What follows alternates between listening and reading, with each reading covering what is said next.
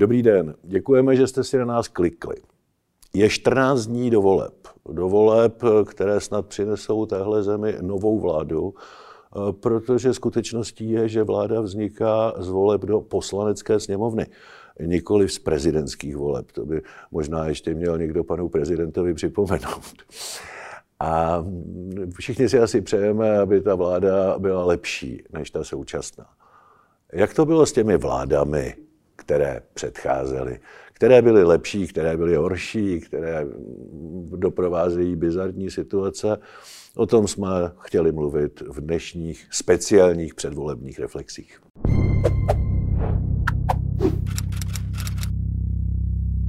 Každý z nás má, známe takovou tezi, že, tezi, tezi, že každá vláda je horší než ta předchozí.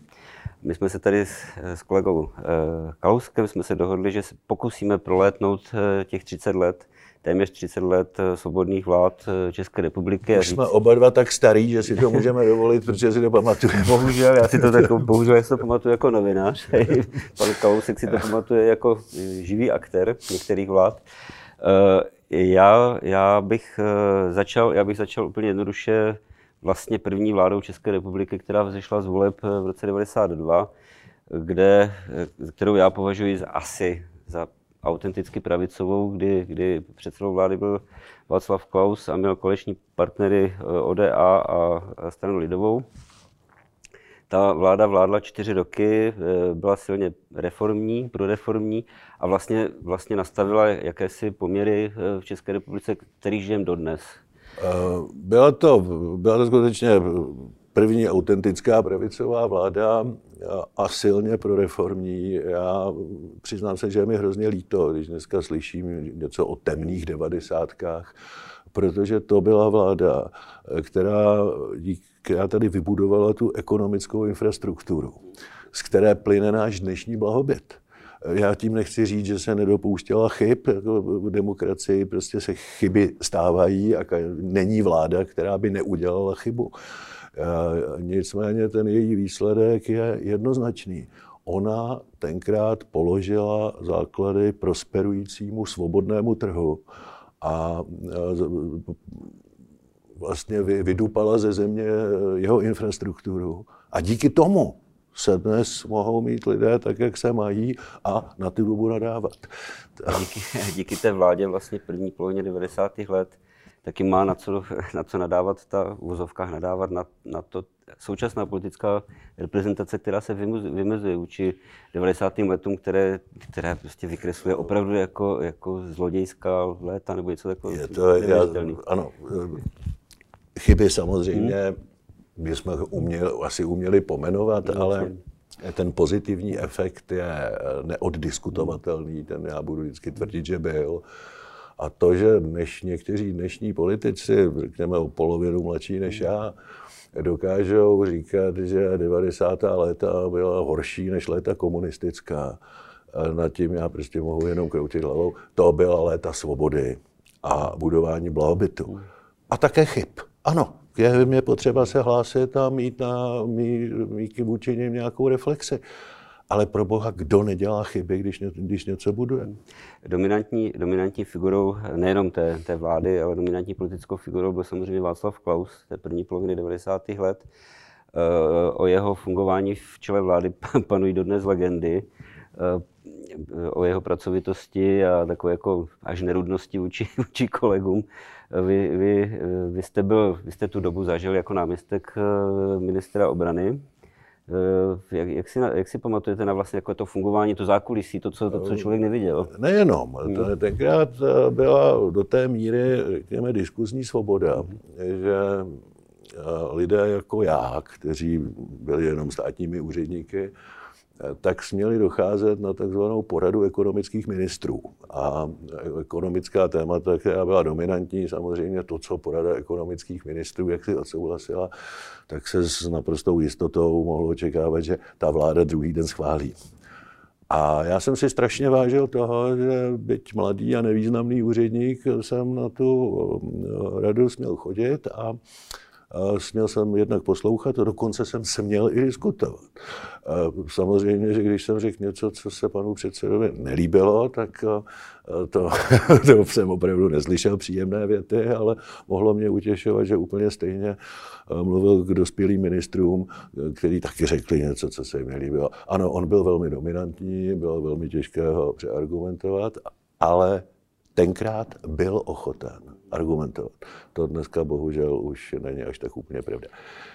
Jak je, jak je možné, že eh, takhle vlastně úspěšná vláda, čtyřletá úspěšná vláda, eh, v tom roce 96 eh, ten svůj post neobhájila. De facto vznikla menšinová vláda, v ODS získal o něco méně než v těch volbách 92 a už, už to začalo drhnout. Víte, tam došlo k tomu, že v tom roce 92 se podařilo ODS marketingově říct, svobodný trh a každý má šanci na to mít vilu a Mercedes. A všichni chtěli tu vilu a Mercedes.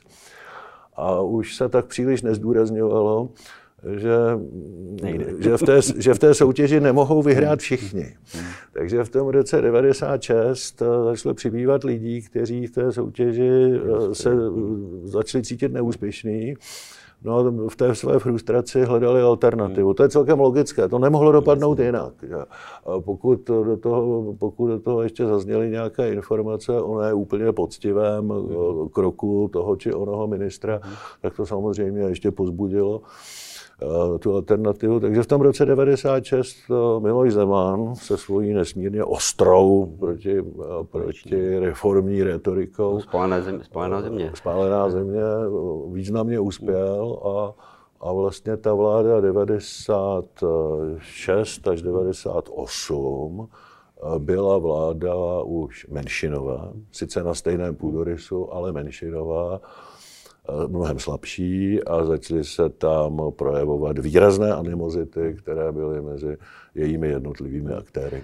No, hlavně došlo k takzvanému sarajevskému atentátu eh, na předsedu ODS, což byla vnitřní, vnitřní v uvozovkách válka, válka v ODS a ta vláda nemohla než padnout.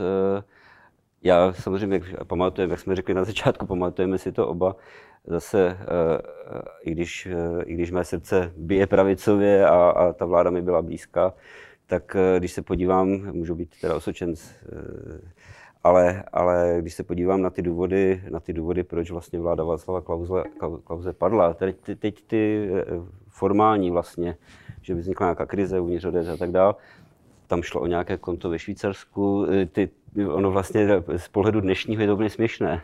Je, bohužel za těch 30 let jsme se dostali hmm. tak daleko, že z dnešního pohledu to vypadá jako úplná maličkost.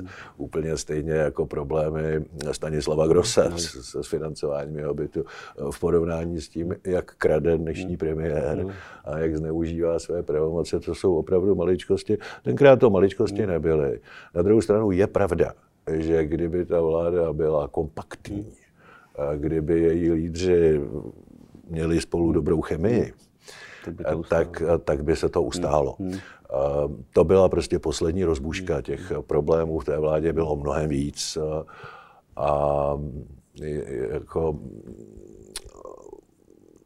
Václav Klaus se také choval v té době už jinak, než se choval na těch, na těch začátku a, a ten konec se blížil. Hmm. K tomu konci by došlo i bez toho Sarajeva. A významný, významný vklad do toho měl i pan prezident Havel, který si samozřejmě přál tu vládní změnu. Dělal to diplomaticky, dělal to tak, jak to prezident dělat smí, nedělal to tak driáčnicky, jako to dělá pan prezident Zeman dnes, ale dělal to. Jo, to no, pamatujeme si Rudolfinský projekt. Že? Eh, v roce 1998 vyhrál, vyhrál volby Miloš Zeman. Eh, kvůli povolebním jednáním eh, k, vlastně vyústilo to v situaci, kdy vznikla takzvaná opoziční smlouva, která, která dodnes, dodnes je kritizována jako podvod na voličích, úplně to zjednoduším. A, ale nastupuje éra Miloše Zemana, jeho, jeho vláda sebevrahu, já mám takový pocit, že že jsme ještě pořád dědicové tady téhle éry, že nastoupila generace jiných, jiného typu politiků a ne, ne, nemyslím si, že k lepšímu. Já, víte, mnohem podvod na voličích může být třeba i to, že něco slíbíte a pak uděláte nějaký opak, ale to nebyl ani tak podvod na voličích jako první dramatický útok na parlamentní demokracii. Prostě tady spolu vládly dvě velké strany, a ta jedna si hrála na opozici. To znamená, oni vyřadili de jure, byla vláda a opozice, ale de facto ta opoziční role byla vyřazena, protože jedna z těch vládních stran si uzurpovala tu opoziční roli. A vlastně ta parlamentní demokracie byla na čtyři roky zmrtvená, což pochopitelně využili obchodníci, takzvaní šíbři, nechci použít to slovo kmotři, kteří se tenkrát vyskytovali v obou dvou těch stranách dnes už to není v případě ODS pravda, já jsem velmi rád, ale tenkrát to bylo mimořádně živé. No a parcelovali si veselé tu republiku. Prostě pánové Klaus a Zeman si parcelovali tu politickou úroveň a, a jejich spolupracovníci v biznise si, par, si porcovali tu ekonomiku a příliš se přitom neohlíželi na etiku. Není náhodou, že raketový start Andreje Babiše, Andreje Babiše a prosperita Agrofertu spadá právě do tohoto období. Ano, on byl jeden z těch, kteří nejvíc vydělali na opoziční smlouvě. Ale je, je nutno podotknout, že ODS za to byla potrestána a zpamatovala se z toho možná i nespravedlivě, ale několik let. Já vím, ale zase, víte, já musím říct, že za těch posledních deset let ta vnitřní kultura uvnitř ODS eh, prodělala obrovskou změnu. Eh, to, to je dnes z tohoto hlediska těch šíbrů, to je úplně jiná strana. Zatímco ty, a ty šíbři se logicky ocitli někde jinde, pochopitelně oni nezmizeli, ale dnes už nemají přístup do ODS.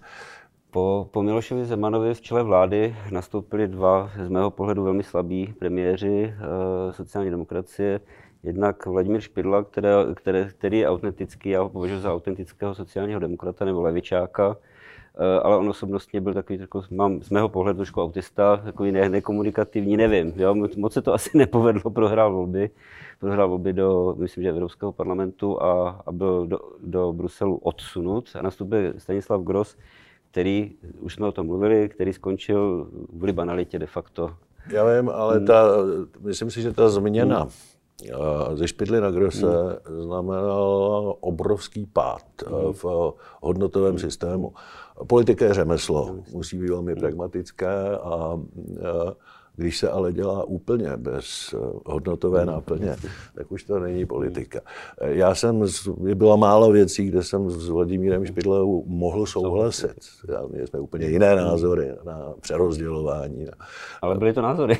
ale Nešlo mu samozřejmě upřít, že on dělal hodnotovou politiku.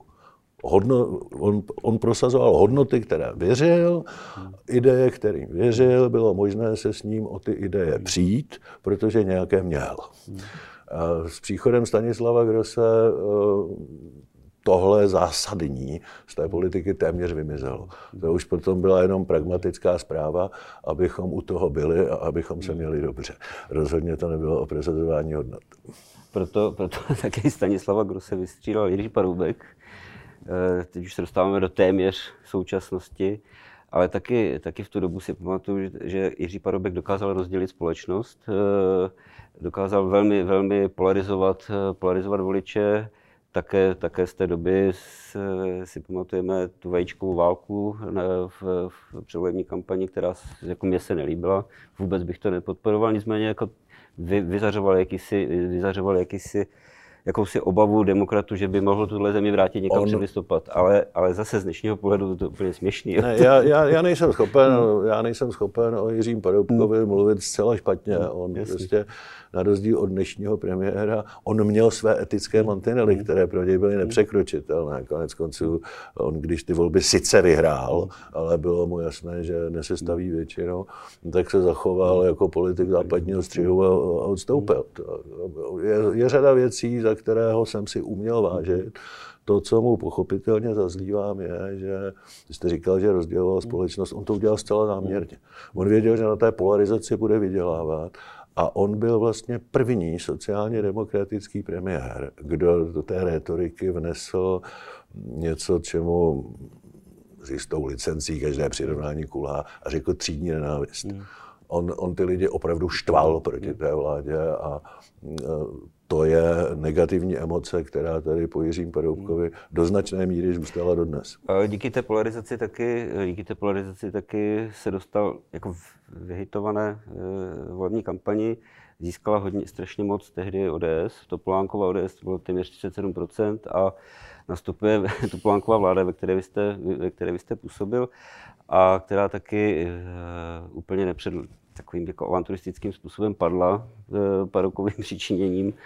Tady, tady už, uh, už nemohu být hmm. samozřejmě objektivní, no, byl, jsem, no, byl jsem členem té vlády, hmm. ale mohu vám říct za sebe, že pro mě to bylo dva a půl roku hmm. nejsvobodnější, nejradostnější práce, kterou jsem hmm. kdy mohl v politice dělat. Troufnu si říct, že Topolánková vláda byla nejdemokratičtější, že se tam ODS dokázala domluvit eh, s bursíkovými zelenými, což byl zázrak a mělo to své výstupy. Eh, málo kdo si dnes pamatuje, že až do Topolánkovy vlády byly čtyři sazby daně z příjmu fyzických osob. Čtyři. Ty přežili i tu pravicovou klouzovou vládu. Stále byly čtyři sazby. Eh, Topolánková vláda přinesla jednu. Prostě udělal se obrovský kus práce a pro mě to byla především práce ve svobodné demokratické vládě. Samozřejmě, že jsme dělali taky chyby, to, to, to určitě. Ale ta vláda byla svobodná demokratická, o tom nemůže být pochyb. Ono vlastně to, že, to, že, se, to, že jste se dokázali domluvit eh, se zelenými, kteří měli úplně program na úplně někde, na jiné planetě de facto, byl, byl do jisté míry zázrak, ale taky to vedlo taky do jisté míry k pádu té vlády. Že, Já vím, ale taky to, taky to ukázalo, víte, tu politiku musíte umět, to je řemeslo. A taky to ukázalo, že a zejména tady v tomto případě ten premiér, i ten Martin Bursík, byli do té míry profesionálně zdatní, že ten kompromis dokázali udělat.